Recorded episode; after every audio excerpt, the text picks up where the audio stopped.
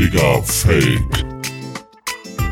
Der Podcast über Fake News und Fact-Checking mit Viktoria Graul.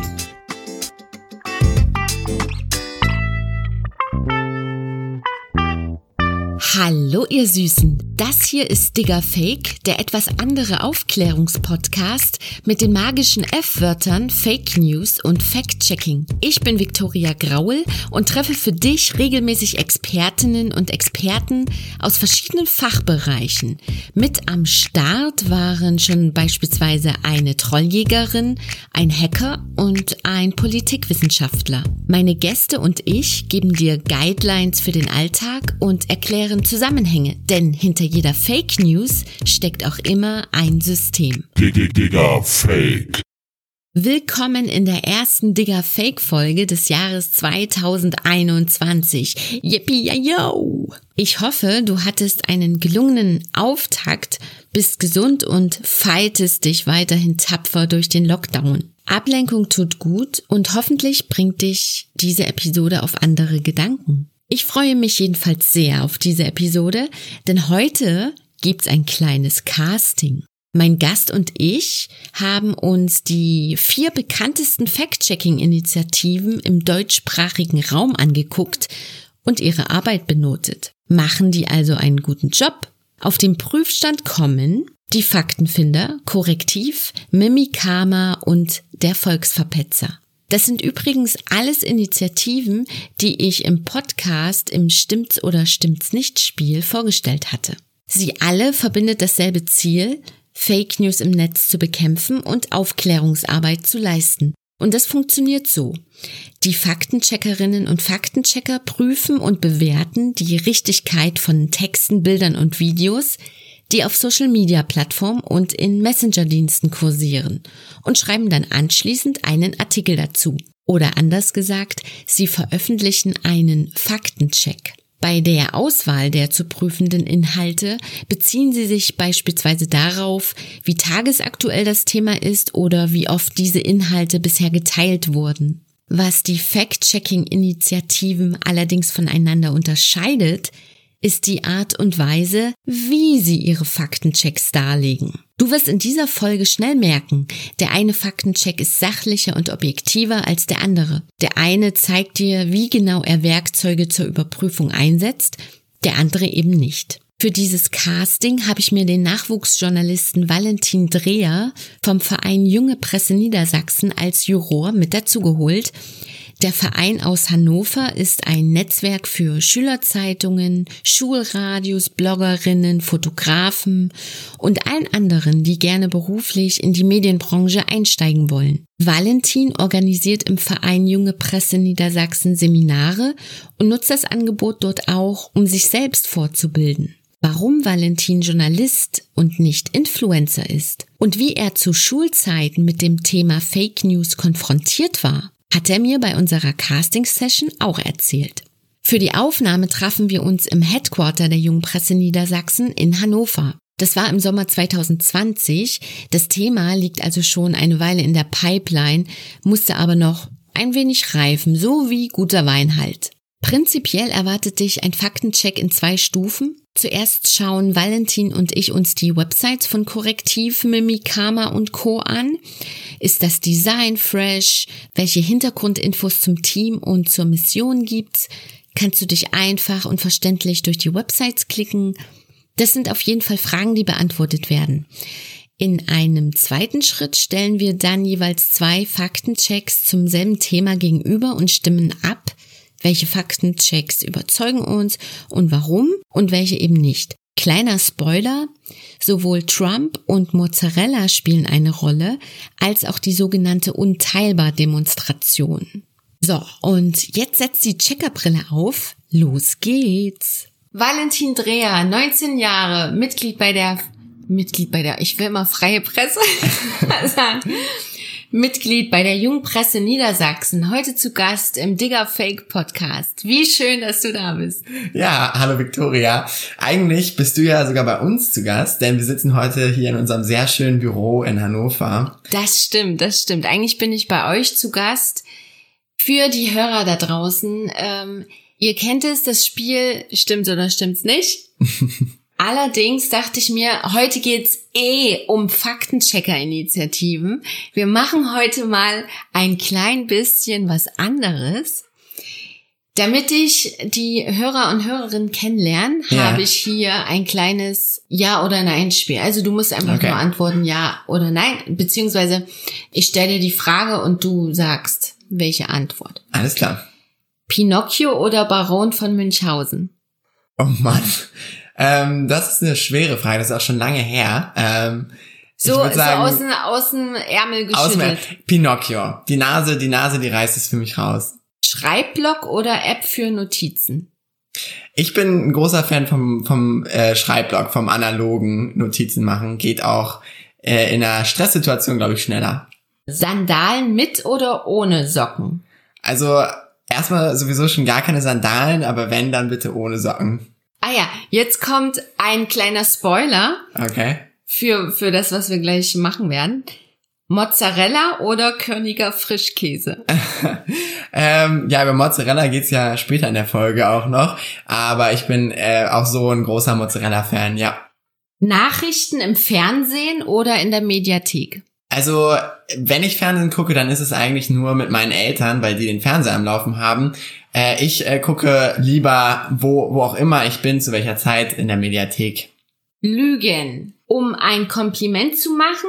Geht oder geht gar nicht?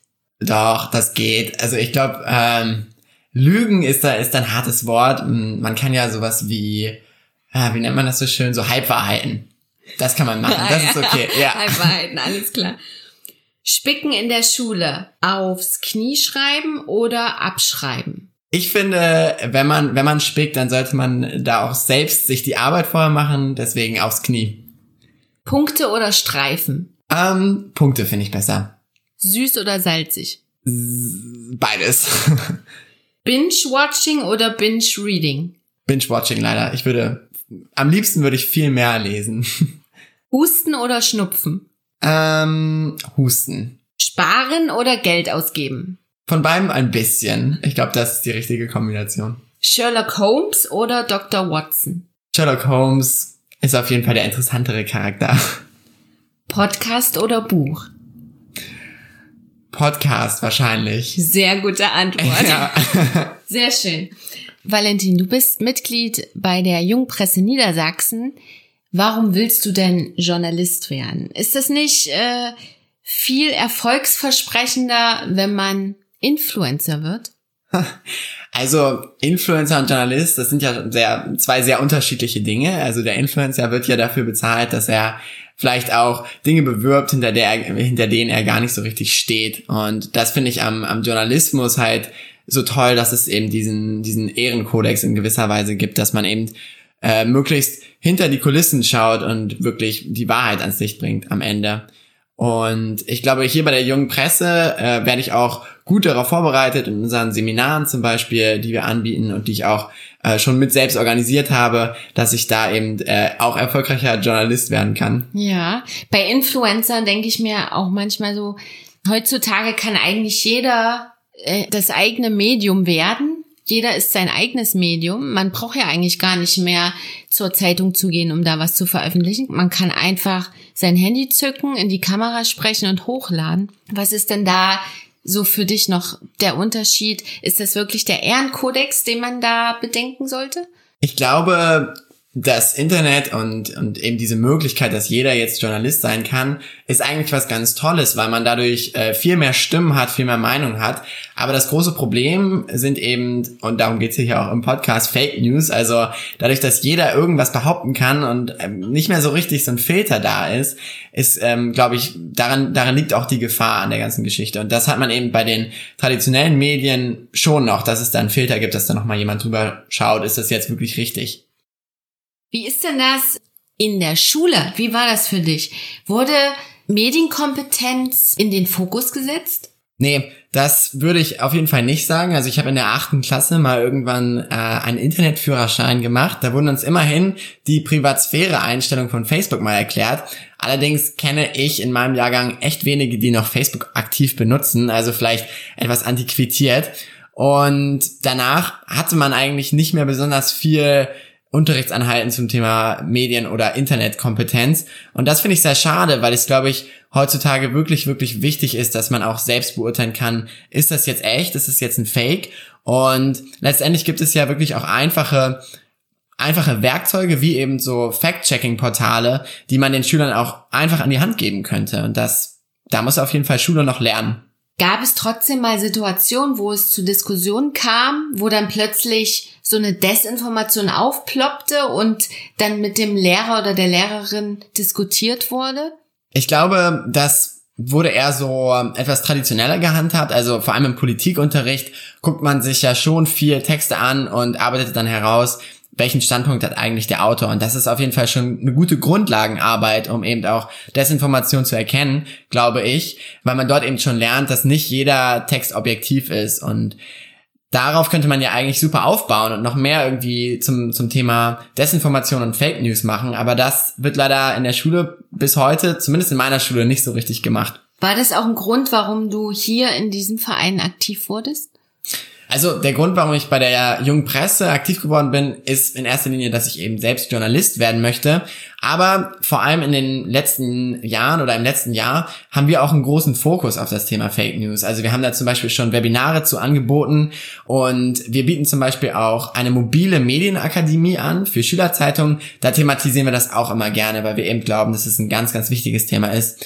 Und ich glaube, dass ich auch selbst dadurch natürlich viel lernen konnte, dass ich hier auch mitmache bei der Jungen Presse. Ja, das Bild vom Journalisten beziehungsweise die Idee, was ein Journalist heutzutage mitbringen muss, hat sich, glaube ich, auch geändert in den letzten Jahren. Auf jeden Fall, ja. Und da zählt auf jeden Fall auch dazu, dass man sauber recherchiert. Deshalb ist es ganz toll, dass es mittlerweile viele Faktencheckerinnen-Initiativen gibt, die sich auch dem Thema Desinformation annehmen, wo eben auch speziell Journalisten arbeiten, aber auch Leute, die einfach gerne aufklären wollen und einen guten Beitrag für die Gesellschaft leisten wollen. Wir sind ja heute hier für unseren Faktenchecker-Check. Richtig, genau. Ja. Und dafür dachte ich mir, machen wir das mit so Kärtchen hier, mit sehr gut, naja und gefällt mir nicht so. Du fragst dich jetzt sicherlich, was will die da mit Kärtchen? Ich will was auf die Ohren. Bekommst du auch. Ich habe ein paar frische Sounds besorgt. Das wird gut. So, Valentin. Ja? Jetzt sag mir mal. So, First Impression. Mhm. Welche Initiative findest du am besten?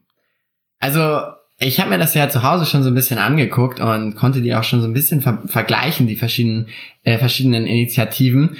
Und ich muss sagen, am besten gefallen hat mir eigentlich das Korrektiv, weil die Mitarbeiter bei Korrektiv eben dafür ausgebildet sind, also die machen das professionell und die nehmen eben den Leser auch mit durch ihren Faktencheck. Also die legen da, wie haben wir es gemacht und wo sind hier die Belege für das, was wir schreiben. Das fand ich ganz toll. Okay. Ich halte dir jetzt mal meine Einschätzung hoch und du hältst deine Einschätzung hoch. Und zwar, okay, auf 1, 2, 3. Galaktisch. Ja. Da sind wir uns einig. Sehr schön. Am besten gehen wir das jetzt mal so kurz durch. Marke und Design, Navigation, Content. Was gefällt dir da so toll? Also ich finde, die Seite von Korrektiv ist sehr übersichtlich aufgebaut. Es gibt ein modernes Design und ja, man sagt ja immer, das Auge ist mit. Dementsprechend ist das auf jeden Fall für mich auch wichtig. Wie sieht so eine Website aus? Ist das so clean, sage ich mal? Und das ist auf jeden Fall da der Fall. Und was mir noch positiv aufgefallen ist, ist, dass hier eben ganz klar auf so sehr sensationelle Titelbilder verzichtet wird. Also das sind alles sehr rationale, themenbezogene Bilder, die da auch gewählt wurden.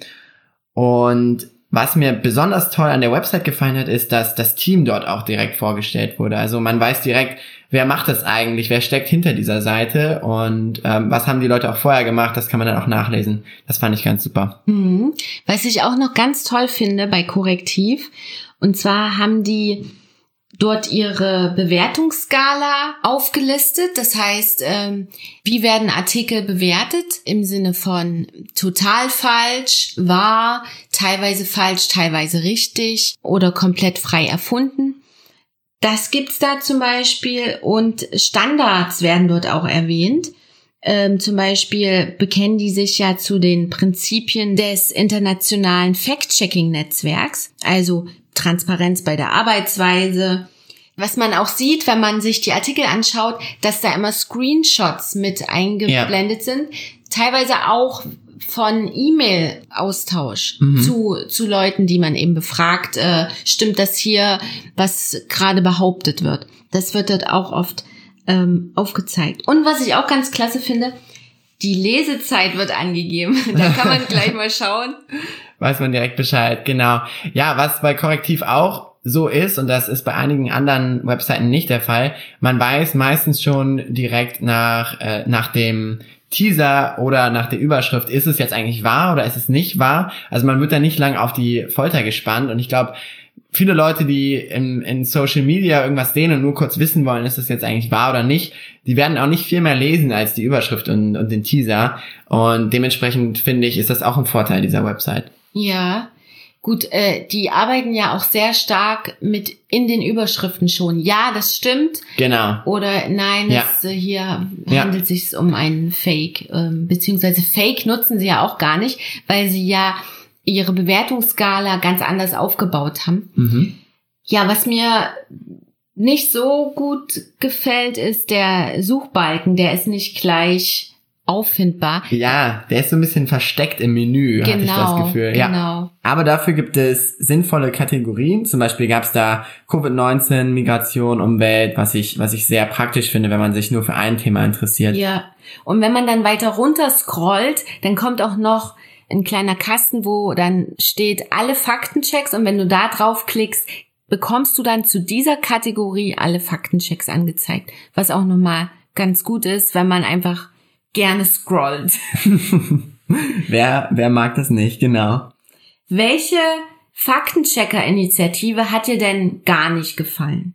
Ja, genau. Wir hatten ja uns ja noch einige andere Faktenchecker-Initiativen angeguckt und welche ich dann von den 4 am schlechtesten fand, muss ich ganz ehrlich sagen, war der Volksverpetzer, weil leider da hatte ich nicht das Gefühl, dass das objektiv ist. Also es spielt so ein bisschen in so ein Weltbild rein und ich finde, dass die Arbeit, die machen, auch an sich kein schlechter Ansatz ist. Also da geht es halt darum, dass man rechter Hetze im Netz etwas entgegensetzt, aber eben nicht auf der Grundlage, dass es nur ein Faktencheck ist, sondern es ist auch sehr kommentierend und nicht so objektiv wie die anderen Seiten, fand ich. Mhm.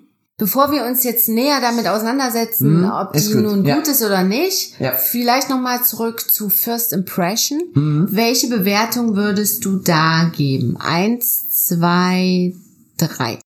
So lala, so lala. Ja. Jetzt sind wir uns einig. Und geht zwar, so übrigens. Genau, geht so. Ja, ich finde, die Website ist sehr modern aufgebaut. Die Suchfunktion ist wieder ein bisschen versteckt. Aber so die Titelbilder zum Beispiel, die sind mir direkt ins Auge gesprungen. Das ist bestimmt auch die Idee dahinter. Aber da sieht man dann zum Beispiel Leute, die irgendwie die Augen verdrehen oder genervt aussehen oder so. Das fand ich so ein bisschen skurril, weil damit ja schon irgendwie was suggeriert wird. Also das Ergebnis eigentlich schon vorhergegriffen wird. Ja, die Bilder sind meistens auch Collagen, zusammengeschnitten aus mehreren Bildern. Und dann werden da ja auch immer noch so wie bei der Bild, Schwarz-Weiß-Muster, Balken, schwarzer Hintergrund und fette Schrift im Vordergrund. Das ist ja meistens dann auch immer noch bei den Bildern mit drin. Das ist auch so ein gewisser Wiedererkennungswert. Das ist für mich persönlich ein bisschen überladen. Finde ich auch.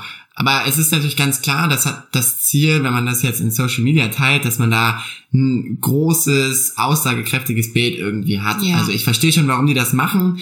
Finde es aber in dem Fall eben so ein bisschen, nicht besonders objektiv, vielleicht nicht ganz sauber, journalistisch. Ja. Interessant finde ich den Namen, ne? Volksverpetzer, das ist schon so, das hat so was Selbstironisches. Und die schreiben ja auch selbst in der Sparte über wir über uns, ne? Dass das so angriffslustig ist, auch ein bisschen, gegenüber Rechtsgesinnten oder Verschwörungstheoretikern.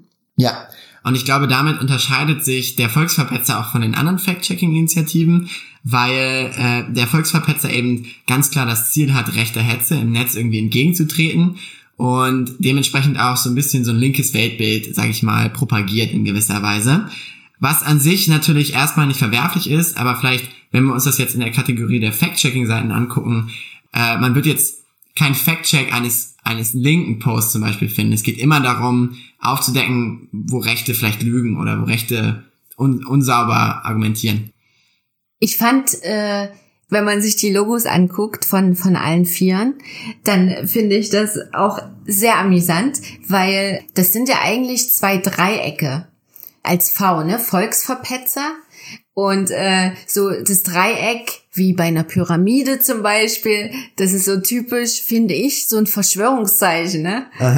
Wie bei Illuminati oder sowas, also mit der Pyramide einfach. Und das verbinde ich irgendwie mit diesem Dreieck und passt ja auch ziemlich gut, weil sie ja Verschwörungstheorien da im Kontra geben wollen. Ja, auf jeden Fall. Ich glaube, was mir am Korrektiv zum Beispiel da besser gefällt, ist, also man muss ganz klar sagen, das Korrektiv, die haben Angestellte, ne? Also ich glaube 7 Angestellte haben die das richtig beruflich machen. Der Volksverpetzer, das sind Leute, die sich freiwillig engagieren und dementsprechend erfährt man auch nicht viel über das Team, weil so ein linker Blog natürlich immer eine Angriffsfläche für Rechte ist, für Angriffe im Internet und dementsprechend wollen, glaube ich, viele dieser Autoren auch anonym bleiben. Aber natürlich kann man dann nicht so ganz nachvollziehen, wer ist das jetzt hier, der hier schreibt? Was ist vielleicht auch deren Hintergedanke? Woher kommen die so? Das finde ich da beim Korrektiv doch besser. Mhm. Ja, da gebe ich dir vollkommen recht. Es ist aber auch so, dass die Angestellten bei Korrektiv, die werden auch bedroht. Sie bekommen auch Hetzpost, sagen wir es so. Ja. Und da sieht man dann schon den Unterschied, wenn man das wirklich professionell macht, ne, ja. Dann muss man auch wirklich Gesicht zeigen. Und hier ist es ja ehrenamtliche Basis. Mhm. Da kann man da noch ein bisschen im Hintergrund sein. Ja, das stimmt. Was mir hier nicht so gut gefällt, dass es nicht so transparent ist, welche Richtlinien sie nun nehmen, wenn sie ihre Faktenchecks machen. Man erfährt nur, dass sie nicht nur trockene Faktenchecks machen, so beschreiben sie sich selbst, und demokratische Grundlagen einhalten, Menschenrechte, Freiheit etc. Das sagt natürlich erstmal wenig darüber aus, nach welchen Kriterien jetzt irgendwie so ein Post bewertet wird. Und das würde ich auch sagen, macht zum Beispiel Korrektiv hier deutlich besser, wo man dann so eine Skala hat. Die gibt's beim Volksverpetzer nämlich nicht. Ja. Was man vielleicht jetzt nicht gleich weiß, der Volksverpetzer basiert auf einem Blog. Wenn man weiß, es war ein Blog, dann kann man sich schon so ein bisschen Gedanken machen, okay, der ist dann wahrscheinlich ein bisschen meinungsgesteuert. Ja, und das ist auf jeden Fall so. Also das sieht man an den Titelbildern, das sieht man an den Überschriften. Es wird immer eine Meinung auch mitgegeben und es ist... Der Anspruch ist halt auch nicht, dass es objektiv ist. Und das unterscheidet den Volksverpetzer von den 3 anderen Initiativen, die wir uns angucken. Ja. Was ich gut finde ist, wenn man auf die Startseite kommt, sieht man gleich beliebteste und neueste Beiträge, ja, untereinander aufgelistet. Da kann man gleich ein bisschen rumzappen, sage ich mal, auf der Website. Ja, total. Und ich finde es auch sehr interessant zu sehen, welcher Beitrag gerade besonders viel geklickt ist. Weil das natürlich das Thema des Tages wahrscheinlich ist. Also welches Fake oder welches Gerücht ist gerade besonders populär. Und wenn man dann eben den Volksverpetzer liest, dann beugt man da natürlich auch so ein bisschen vor, auf sowas selbst hereinzufallen. Lass uns mal weitergehen zu den Faktenfindern von der ARD. Von der Tagesschau, ja. First Impression. Ich muss sagen, ich schwanke. Ich gebe das. Don't like, so lala. Kann ich verstehen. Ich bin noch ein bisschen gnädiger, was das angeht. Ja, also Valentin hat geht so, ich so ja, geht gar nicht. Genau. Ja, also tagesschau.de, ne? Ich glaube, jeder war schon mal auf dieser Website und sagen wir es mal so, das Design bräuchte mal wieder eine Überarbeitung.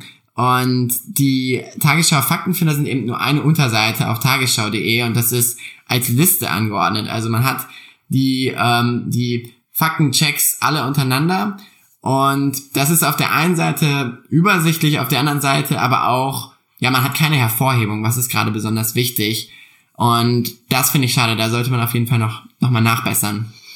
Als ich heute vor unserer Aufzeichnung nochmal drauf war, war es sogar so, dass sie nur, wenn man ins Menü klickt auf Faktenfinder, nur eine Seite haben, wo die Faktenchecks, die aktuellen, aufgelistet sind. Es gibt keine zweite Seite, wo man weiter gucken kann, wo man quasi alle Faktenchecks aufeinander beisammen hat.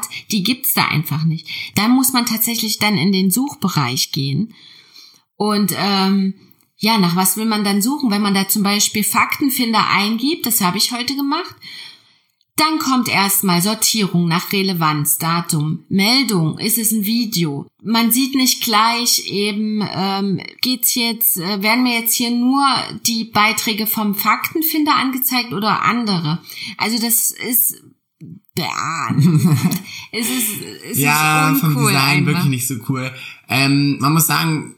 Eine Sache hat mir ganz gut gefallen und das ist, dass immer auf den Titelbildern steht immer drauf Faktenfinder oder Hintergrund. Also man weiß direkt, woran man quasi ist. Also ist es jetzt ein Hintergrundbericht zu einem größeren Thema, was gerade irgendwie abgeht, oder ist es jetzt ein Faktencheck? Die Kategorisierung hat für mich Sinn gemacht. Aber genau, wie du gesagt hast, also die Suchfunktion durchsucht quasi ganz ard.de oder ganz tagesschau.de und da kann man eben nicht gesondert nach Faktenchecks filtern. Ja, und ganz großes Minus ist auch, das Team wird überhaupt nicht vorgestellt. Ja, das stimmt, wobei da muss man so ein bisschen sagen, das sind alles Journalisten der Tagesschau, also ich würde sagen, wenn man bei der Tagesschau als Journalist arbeitet, dann gibt das schon so eine gewisse Kredibilität irgendwie schon von da, aber natürlich wäre es schön, wenn man da eine nähere Vorstellung hätte. Neben den Faktenchecks ist immer noch so ein Bild und ein Name von dem Faktenchecker, aber wenn man da draufklickt, bekommt man auch keine zusätzlichen Informationen über die Person. Mhm, richtig. Und ich bekomme auf der Seite auch nicht mit, was haben die jetzt für einen Wertekodex? Was haben die jetzt für Richtlinien? Das fehlt mir hier eigentlich auch. Für mich macht es alles den Eindruck, und es ist vielleicht auch so gewollt, dass es einfach nur ein Teil der Tagesschau ist. Ein kleiner Teil. Faktenchecks sind eben, was Journalisten immer machen müssen. Deshalb sollten wir das jetzt hier nicht so groß in Szene setzen. So einen Eindruck habe ich, wenn ich da auf der Tagesschau-Seite bin. Das merkt man auch daran, dass es doch relativ wenig Beiträge in diesem Bereich gibt. Also die anderen Faktencheck-Seiten, die haben da mit deutlich höherer Frequenz eben neue Beiträge immer. Und die Tagesschau, ich kann es jetzt nicht genau sagen, alle paar Tage kommt da halt dann mal was beim Faktenfinder. Ich finde, wenn man das richtig machen will, dann bräuchte man da schon mehrere Beiträge pro Tag, denn das Internet lässt sich nicht alle paar Tage mal irgendwie checken. So funktioniert das leider nicht. Kommen wir zur letzten Initiative, die wir hier rausgesucht haben, und zwar Mimikama, ein Verein aus Österreich. First Impression. 1, 2, 3. So lala, so lala. Okay. Ja, wir sind beide große Korrektiv-Fans. Wir haben jetzt beide wieder gesagt, es ist so mittelgut.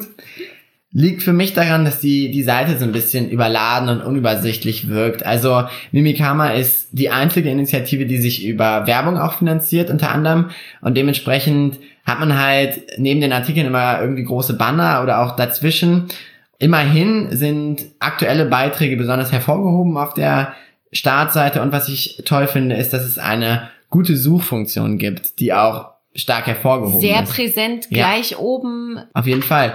Und eine Sache ist mir noch aufgefallen, und da kann man so ein bisschen die Initiativen in zwei Teile teilen. Also Mimikama und Volksverpetzer arbeiten beide mit so roten Bannern und irgendwie fetten Schriftarten, um da eben Interesse irgendwie herzustellen, während Korrektiv und Tagesschau immer sehr neutrale Bilder benutzen und da eben nicht versuchen zu emotionalisieren. Vielleicht noch kurz was zu den Themen oder zu den Kategorien. Es gibt Kategorien oder Themen, die sind aber, also da gibt es sehr viele, das ist eine sehr lange Liste und das fand ich persönlich so ein bisschen unübersichtlich. Ist vielleicht in dem Fall nicht so schlimm, weil man die Seite eben sehr gut durchsuchen kann, aber das könnte man auf jeden Fall nochmal überarbeiten. Die ganze Website müsste überarbeitet werden, so ein kleiner Relaunch. Dazu muss man natürlich aber auch sagen, auch das ist wie der Volksverpetzer eben, die Leute machen das ehrenamtlich, also da steht, wie du schon gesagt hast, eben auch ein Verein hinter. Und das führt auch wieder dazu, dass die Ehrenamtlichen nicht nochmal extra vorgestellt werden. Also da möchte man wahrscheinlich wieder so ein bisschen Anonymität wahren, um sich auch vor Angriffen aus dem Netz zu schützen. Ich habe mir noch notiert, Fakten melden, da gibt's einen Button auf der Website, das finde ich super. Das habe ich so an und für sich nicht so auf den anderen Websites gefunden, gleich auf Anhieb. Ich weiß nicht, wie es bei dir ist. Ja, ich glaube, auch bei Korrektiv kann man das melden, aber es ist auf jeden Fall nicht so prominent auf der Website. Ja. Genau, ja. Ja. Was mir nicht so gut gefallen hat, war auch hier, dass keine Richtlinien gezeigt werden, kein Kodex. Lediglich steht da, wir verfassen Analyse- und Rechercheberichte. Naja. Ja, und sie haben auch noch erwähnt, ohne selbst in Extreme oder Radikale zu fallen. Gut, das muss man zugeben. Hier ist weniger Bewertung, hier ist es auch mehr versucht neutral. Und man findet zum Beispiel auch mal Inhalte, die von linken Social-Media-Kanälen verbreitet werden und die dann eben auch gefact-checkt werden. Und das ist ja beim Volksverpetzer zum Beispiel gar nicht zu finden. Also da ist ein bisschen mehr Objektivität auf jeden Fall dabei. Okay, ich würde sagen, wir schwenken jetzt über zu den Artikeln, die wir unter die Lupe genommen haben. Ich muss mal da gleich zu Anfang sagen, es war ziemlich schwer, was rauszufinden, bei denen zumindest 2 der Initiativen dasselbe Thema hatten. Aus dem letzten Jahr, ungefähr 1-2 Jahren, muss ich sagen. Ich hatte mir das viel einfacher vorgestellt. Das zeigt, dass die eigentlich alle eine unterschiedliche Themenschwerpunktsetzung haben. Ja, und darin kann man ja auch nochmal sehen, wie vielfältig eben auch dass die Inhalte im Internet sind, die eigentlich mal so einen Faktencheck benötigen, weil gäbe es nicht so viel, dann hätten ja alle Websites das Gleiche. Das ist ja offensichtlich nicht der Fall. Richtig, richtig. Ich habe uns 2 Themen herausgepickt. Einmal die Unteilbar-Demonstration in Dresden und Trump, der den italienischen Amtskollegen trifft. Wir starten die Battles mit dem Thema, das uns geografisch am nächsten liegt. Bei der sogenannten Unteilbar-Demonstration in Dresden kamen knapp 40.000 Menschen zusammen. Unteilbar ist ein Massenbündnis aus Vereinen, kirchlichen Organisationen, Parteien, Gewerkschaften etc. Und sie alle demonstrierten in Dresden unter anderem für die Integration von Flüchtlingen und eine bessere EU-Asylpolitik. Die gesellschaftspolitische Lage in Sachsen war zu diesem Zeitpunkt sehr aufgeheizt. Stichwort rechte Proteste in Chemnitz und das Bündnis #WirSindMehr. Beides lag da schon knapp ein Jahr zurück und so gut wie vor der Tür standen die Landtagswahlen, auf denen die AfD das beste Landtagswahlergebnis bundesweit erzielen sollte. Mit 27,5% der Wählerstimmen. Für unseren Faktencheck-Vergleich stellen wir nun die Recherchen von den ARD-Faktenfindern und dem Volksverpetzer gegenüber. In beiden Faktenchecks lautet die Kernfrage: Hat die AfD recht, dass die Polizei intern bereits vor Ausschreitungen aus dem Umfeld der Unteilbar-Demo warnt? Es treten an für die Faktenfinder Autor Konstantin Kumpfmüller mit dem Artikel „Polizei widerspricht Behauptung der AfD". Auf Seite der Volksverpetzer steht der Autor Marcelo Orlik mit dem Artikel „Fake über Unteilbar-Demo : Polizei stellt AfD wegen Falschmeldung bloß". Meine Frage, der Beitrag von den Faktenfindern. Wie findest du ihn? 1, 2, 3. Galaktisch. So lala. Okay, also ich fand ihn gut. Ja, ich fand ihn okay. Okay, na gut, damit kann man ja arbeiten. Ja, genau. Erzähl, warum findest du ihn gut? Ich finde, der Beitrag vom Faktenfinder verrät schon sehr früh was eigentlich die Lösung des Problems ist. Und zwar wird schon im Teaser geschrieben, dass die Dresdner Polizei eben widersprochen hat und dementsprechend die Aussage der AfD wahrscheinlich falsch ist. Wobei die Aussage wird nie als Lüge oder als Fake bezeichnet. Also man bleibt da von der Sprache her sachlich. Dennoch wird in dem Artikel eben klar, ja, die Polizei Dresden widerspricht da ziemlich vehement der AfD. Und ich finde, hier wird eine präzise Sprache benutzt. Es ist gut auf den Punkt gebracht und damit erfüllt das für mich alles, was ein Faktencheck in dem Moment braucht. Zusätzlich werden eben auch die Quellen eingebunden und gezeigt. Das finde ich auch wichtig. Ja, Quellen in diesem Fall sind eine Zeitschrift, die die AfD in ihrer Argumentation benutzt. Allerdings finde ich es hier nicht sehr transparent. Es wird nicht gesagt, welche Zeitschrift es jetzt genau ist. Es wird auch nicht auf die Zeitschrift verlinkt. Quellen sind außerdem die Polizei Sachsen auf Twitter, AfD auf Facebook. Dann die Nachfrage beim AfD-Pressesprecher Andreas Halas und die Nachfrage bei der Polizeidirektion Sachsen. Ja, und ich finde, der Rechercheweg wird hier eigentlich ganz gut klar. Also der Journalist hat wahrscheinlich als erstes eben diese beiden Beiträge gesehen. Einmal den Post der AfD und dann den Widerspruch auf Twitter von der Polizei Sachsen. Und dann hat er wahrscheinlich die AfD-Pressestelle und die Pressestelle der Polizei kontaktiert und macht hier auch klar, woher er seine Informationen eben nimmt. Richtig. Für mich ist es, es geht so, der Faktencheck liegt aber auch wirklich daran, dass ich das nicht so snackable finde. Weil für mich ist es sehr nachrichtlich geschrieben, sehr kompakt. Und ich musste mir einen Satz zum Beispiel mehrmals durchlesen, weil er so kompakt geschrieben war, dass es nicht gleich Klick gemacht hat. Ich glaube, für mich sind die Faktenfinder eine Seite für Leute, die wirklich sehr tief drin sind im Nachrichtengeschehen und da sich wirklich auch Zeit nehmen, sich dahinter zu klemmen und das sich anzugucken. Ja. Ich glaube, daran sieht man auch nochmal, dass die Faktenfinder eben nur als Zusatzangebot für die Tagesschau-Nachrichten eben gesehen werden. Also ich denke mal, dieser Artikel wird vielleicht in einem anderen Artikel verlinkt, wo es um diese Demo geht. Und dann ist das eben ein Artikel, der Vorwissen vielleicht schon voraussetzt oder wo es zumindest hilfreich ist, ja. Richtig, richtig. So glaube ich auch, ist das Verständnis hier von den Faktenfindern. Dann gehen wir weiter zum Volksverpetzer. Wie findest du den? Ich bin unschlüssig. Okay, 1, 2, 3 und los. So lala, don't lie. Ja, Mensch, also ich fand den Faktencheck in dem Moment eher ungenügend. Ja, ich fand ihn, es geht so. Okay, also nochmal ganz kurz zur Klarstellung, du hast ja auch dem Tagesschau-Artikel die gleiche Bewertung gegeben. Findest du, dass die auf einer Stufe stehen? Das Problem für mich ist der Lesefluss. Für mich muss es etwas einfacher verständlich sein und ich muss so ein bisschen dahin geführt werden. Das finde ich hier beim Volksverpetzer sehr gut, weil sie fangen damit an und stellen klar, was ist das eigentlich für eine Demo? Geben dann noch ein bisschen Hintergrundinfos.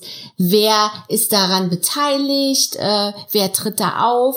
Das führt mich so ein bisschen mehr ans Thema heran. Bei den Faktenfindern werde ich sofort ins kalte Wasser geschmissen und ich muss mich erstmal ein bisschen akklimatisieren. So, was passiert hier eigentlich? Und hier werde ich so leicht herangeführt. Und das macht es für mich einfach einfacher, mich damit dann auseinanderzusetzen. Ja, also ich finde auch an dem Text einen Vorteil, dass es eben einen Spannungsbogen gibt. Ne? Also ich erfahre nicht sofort im ersten Absatz des Textes die Auflösung des Ganzen. Also erst später erfährt man, dass es sich eben hier wahrscheinlich um ein Fake handelt. Und das ist ein ganz anderer Ansatz, als wir bei den Faktenfindern das zum Beispiel finden. Weil hier wahrscheinlich auch ein Interesse daran besteht, dass man sich den ganzen Artikel durchliest. Und das ist, glaube ich, bei den Faktenfindern nicht unbedingt so. Da kriegt man die wichtigen Informationen schon im ersten Absatz. Ja, ganz witzig an dieser Stelle, die Quellen, die hier genannt werden, sind unter anderem auch die ARD-Faktenfinder. Ja, richtig.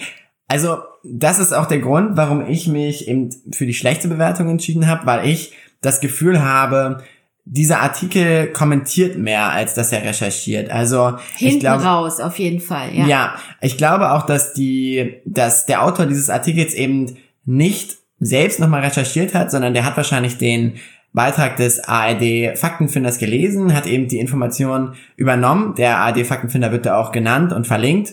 Aber zum Beispiel wurde nicht nochmal die Pressestelle der AfD angefragt. Man hat nicht nochmal der AfD irgendwie die Möglichkeit gegeben, da nochmal was richtig zu stellen, sondern es wurde einfach nur sehr kurz und ich würde sagen ein bisschen verkürzend die Aussage aus dem ARD-Faktenfinder übernommen. Was mir schwer im Magen liegt, ist dann einfach diese Wertung am Ende. Der Autor schreibt ja auch, ich persönlich habe nur eine Bitte an Dresden und die Welt in 2019. Gut, das kannst du ja äußern, aber irgendwie in so einen Faktencheck weiß ich nicht, ob das da reinpasst.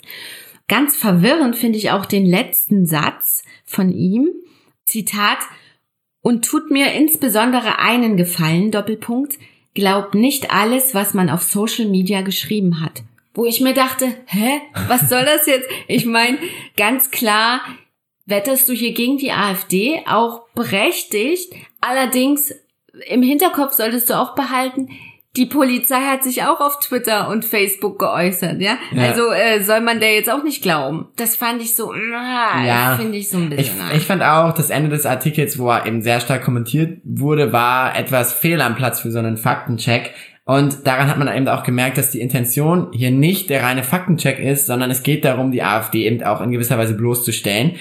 Hat sie in dem Moment vielleicht auch verdient, wenn da wirklich falsche Informationen verbreitet wurden, aber es ist kein traditioneller Faktencheck. Und das merkt man auch daran, dass die Überschrift eben sehr dramatisch ist. Also hier steht jetzt zum Beispiel, Polizei stellt AfD wegen Falschmeldung bloß. Sehr kommentierend, sehr emotional. Und man sieht im Titelbild eben auch eine junge Frau, die irgendwie die Augen verdreht, total genervt davon ist, dass die AfD schon wieder irgendwie sowas verbreitet. Das ist einfach schon von Anfang an emotional und kommentierend. Kommen wir zum zweiten Thema, und zwar jetzt zu Trump und Mozzarella. Für das zweite Battle reisen wir gedanklich ins Weiße Haus nach Washington, D.C. Dort wurde der noch amtierende US-Präsident Donald Trump im Oktober 2018 vom italienischen Amtskollegen Sergio Mattarella besucht. Dieser Politiker fand sich zu diesem Zeitpunkt auf US-Reise. In den sozialen Netzwerken kursierte anschließend die Behauptung, Trump habe den italienischen Präsidenten Mozzarella genannt. Was haben nun die Fact-Checking-Initiativen Korrektiv und Mimikama daraus gemacht? Schauen wir uns das näher an. Für Mimikama tritt in den Ring Autor André Wolf mit dem Artikel Mozzarella-Mattarella-Trump. Doppelpunkt, ein Faktencheck. Korrektiv schickt Tanja Röttger voran mit dem Artikel Nein, Donald Trump hat den italienischen Präsidenten Mattarella nicht Mozzarella genannt. Übrigens, ein paar kleine Fakten am Rande. Trump ist schon mehrfach in die Versprecherfalle getappt. Und zwar hat er den Apple-Chef Tim Cook als Tim Apple bezeichnet oder US-Verteidigungsminister Mark Esper als Mark Esperanto. Wie findest du den Beitrag von Mimikama? Oh mein Gott, 1, 2, 3. So lala. Da sind wir uns schon wieder einig. Ja. Wir fanden ihn beide so durchwachsen, mittelgut. Richtig. Also ich muss sagen, diesen Beitrag zu lesen, das macht schon in gewisser Weise Spaß. Also es gibt einen Spannungsbogen, man erfährt erst am Ende, ist es jetzt ein Fake oder stimmt es? Was möglicherweise natürlich auch daran liegt, die Website ist werbefinanziert, ne? Die wollen, dass du auch ein bisschen weiter lesen musst. Ist natürlich, wenn ich jetzt diesen Faktencheck zum Beispiel auf Social Media teile, dann kann man nicht direkt sehen, ist der Beitrag jetzt ein Fake oder nicht, sondern muss man erst auf die Seite draufklicken. Ist vielleicht ein bisschen unpraktisch in dem Moment. Aber es ist ganz klar, man will hier nicht nur einen trockenen Faktencheck haben, sondern es gibt zum Beispiel so lustige Zwischenüberschriften, um das Ganze so ein bisschen aufzulockern. Ist vielleicht gar nicht so schlecht bei so einem trockenen Thema. Ja, welche Quellen werden genannt? Einmal ein Tweet, der eben diese Behauptung beinhaltet, dass Trump Mozzarella gesagt hat zu dem Staatschef Italiens. Dann wird ein anderes Faktencheck-Team aus Italien herangezogen und ein YouTube-Video quasi mit einem Live-Mitschnitt von der Pressekonferenz. Und dieses YouTube-Video ist ja an sich eine gute Quelle, finde ich, weil man da das eben auch selbst theoretisch nochmal nachvollziehen könnte. Stimmt das jetzt, was in diesem Faktencheck gesagt wird? Allerdings erfährt man jetzt nicht, an welcher Stelle man jetzt gucken sollte, um eben zu erfahren, was da jetzt eigentlich wirklich gesagt wurde, statt Mozzarella. Und da, finde ich, hätte man zum Beispiel Zeitangaben liefern können, damit der Leser das auch nachvollziehen kann. Das stimmt. Was mir auch nicht so gut gefallen hat, war, dass Mimikama hier als Quelle für diese Behauptung, für diese Mozzarella-Behauptung nur einen Tweet genannt hat und den Absender des Tweets noch nicht mal hinterfragt hat. Also sich noch nicht mal das Profil von dieser Person angeguckt hat. Ist die glaubwürdig oder nicht? Was ich finde, sollte man eben machen, wenn man so einen Faktencheck macht, damit der Leser einfach ein Gefühl dafür bekommt, wie man mit Nachrichten, mit Absendern auf Social Media umgehen sollte. Ja, das ist auf jeden Fall total wichtig. Alles in allem hatte ich so ein bisschen das Gefühl, dass das hier so eine Art Wohlfühl-Faktencheck ist. Also man will den Leser nicht mit zu vielen harten Fakten nerven und baut halt mal irgendwie einen Witz zwischendurch ein und so. Ist vielleicht ja auch ganz nett, macht das Ganze nicht so trocken, aber ist dann nicht so seriös wie einige andere Angebote. Ja, das stimmt. Ich hatte aber auch einen Aha-Moment. Mhm. Und zwar das Wort Bufale kommt aus dem Italienischen und ist der Ausdruck für Fake oder Hoax. Ja, richtig. Das wurde ja in dem Artikel irgendwie in so einem Witz mit Büffelmozzarella eingebaut. Ja. Fand ich auch sehr interessant und dadurch, dass in den anderen, also zum Beispiel beim ARD Faktenfinder oder bei Korrektiv, finden wir so welche lustigen Zusatzinformationen wahrscheinlich eher nicht. Ja. Kommen wir jetzt zum letzten Artikel, den wir unter die Lupe nehmen, und zwar den von Korrektiv zum Trump-Mozzarella-Eklat. Wie ist deine Einschätzung? Gefällt er dir? Gefällt er dir nicht so? 1, 2, 3. Galaktisch. Yay. Ja, okay. Da zeigt sich mal wieder, wir sind beide Korrektiv-Fans. Ja. Wir fanden den Artikel beide sehr gut. Erzähl mal, warum gefällt er dir so gut? Ja, also ehrlich gesagt muss ich sagen, Korrektiv hat alles richtig gemacht, was ich gerade bei dem Mimikama-Artikel irgendwie kritisiert habe. Also zum Beispiel ist direkt die Überschrift, nein, Donald Trump hat den italienischen Präsidenten Mattarella nicht Mozzarella genannt. Das bedeutet, wenn ich einen Link zu diesem Artikel auf Facebook oder Twitter teile, dann steht da direkt, die Aussage darüber ist quasi falsch. Und dann weiß ein anderer Leser, der vielleicht nicht unbedingt auf den Artikel klicken will, auch direkt, was los ist. Das fand ich richtig gut. Und was ich eben auch sehr toll finde, ist, dass der Artikel den Leser hier wirklich durch den Prozess führt. Also wie haben sie rausgefunden, dass es eben ein Fake ist? Und das haben sie eben deutlich besser belegt, fand ich, als Mimikama das gemacht hat. Ja, der Rechercheweg wird hier ziemlich klar. Beispielsweise erwähnen sie hier, dass sie Transkripte nach bestimmten Wortteilen durchsucht haben, wie also Ella von Mozzarella zum Beispiel. Oder dass sie, gut, das hat aber auch Mimikama drinne, dass sie bei dem Video die Übersetzerin beobachtet haben. Wie reagiert sie auf Trump? Ist sie in ihre Arbeit vertieft? Wie kommt das vielleicht an beim Publikum?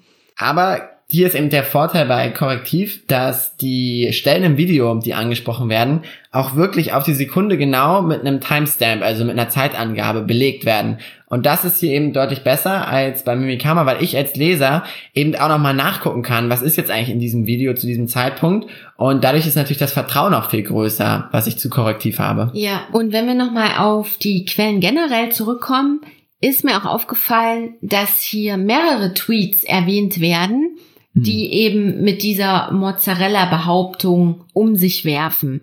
Das zeigt natürlich auch das Ausmaß, dass es eben ziemlich viele Fake News eben zu diesem Thema gibt im Netz. Und nicht nur eben eine Quelle, wie das Mimikama hat.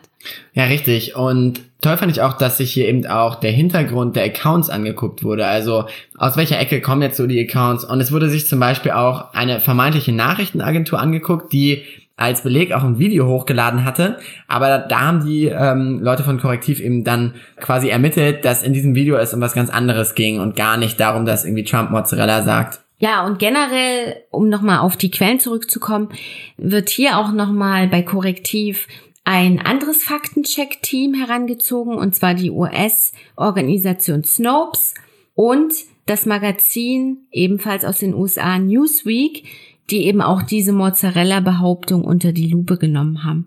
Also gibt es alles einen ganz runden, weitreichenderen Blick.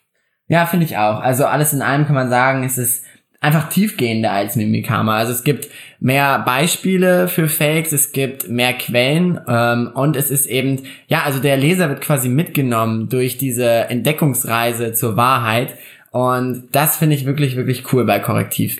Eine sehr schöne Formulierung, die Entdeckungsreise zur Wahrheit. Ja, und das ist ja eigentlich das, was ich gerne in einem Faktencheck eben haben möchte, auch als Leser, dass ich es auch selbst nachvollziehen kann. Hast du noch was du unbedingt loswerden möchtest? Ja, also wenn ich am Ende nochmal so ein ganz, ganz kleines bisschen Werbung für meinen Verein machen darf, wäre das sehr schön. Also wenn vielleicht einige deiner Hörer aus Niedersachsen kommen, sich für Medien interessieren, sei es, weil sie selbst irgendwie mal in dem Bereich arbeiten wollen oder weil einfach Medienkompetenz für sie wichtig ist, also Fake News irgendwie ein interessantes Thema sind, dann kann ich auf jeden Fall sehr empfehlen, auf deinejpn.de mal bei unseren Seminaren vorbeizugucken.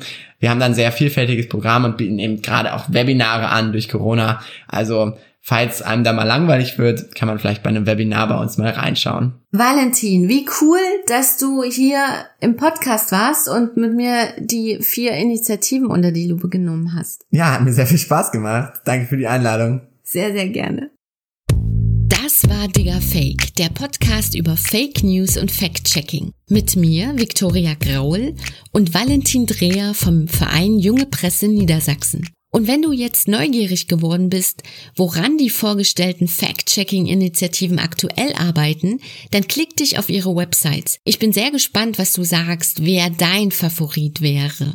Mir hat dieses Casting auf jeden Fall nochmal bewusst gemacht, dass ein guter Faktencheck transparent über Quellen, Methoden und Abläufe informiert. Und wer widersprüchliche und unvollständige Faktenchecks schreibt, hilft demnach, dass das Vertrauen in die Medien weiter abnimmt und der Glaube an die Verschwörung steigt. Ich finde es bemerkenswert, wie viel Scharfsinn und journalistische Werthaltung Valentin in unsere kleine Castingrunde mitgebracht hat. Das sind genau die Eigenschaften, die Faktencheckerinnen und Faktenchecker mitbringen sollten. Immerhin tragen sie viel Verantwortung für die gesamte Medienbranche. Ich habe selbst schon ein paar Leute aus der Fact-Checking-Szene kennengelernt und diese Leute brennen für ihre Arbeit und dafür, dem Journalismus Seriosität und Integrität zurückzugeben. Digga Fake. Wenn dir diese Folge gefallen hat, dann wäre ich mega happy, wenn du mir bei Spotify oder Podcast Addict eine Bewertung gibst und einen Kommentar hinterlässt. Bevor du heute die Checkerbrille absetzt, klick dich in die Shownotes für die Quellenangaben und weiteren Lesestoff.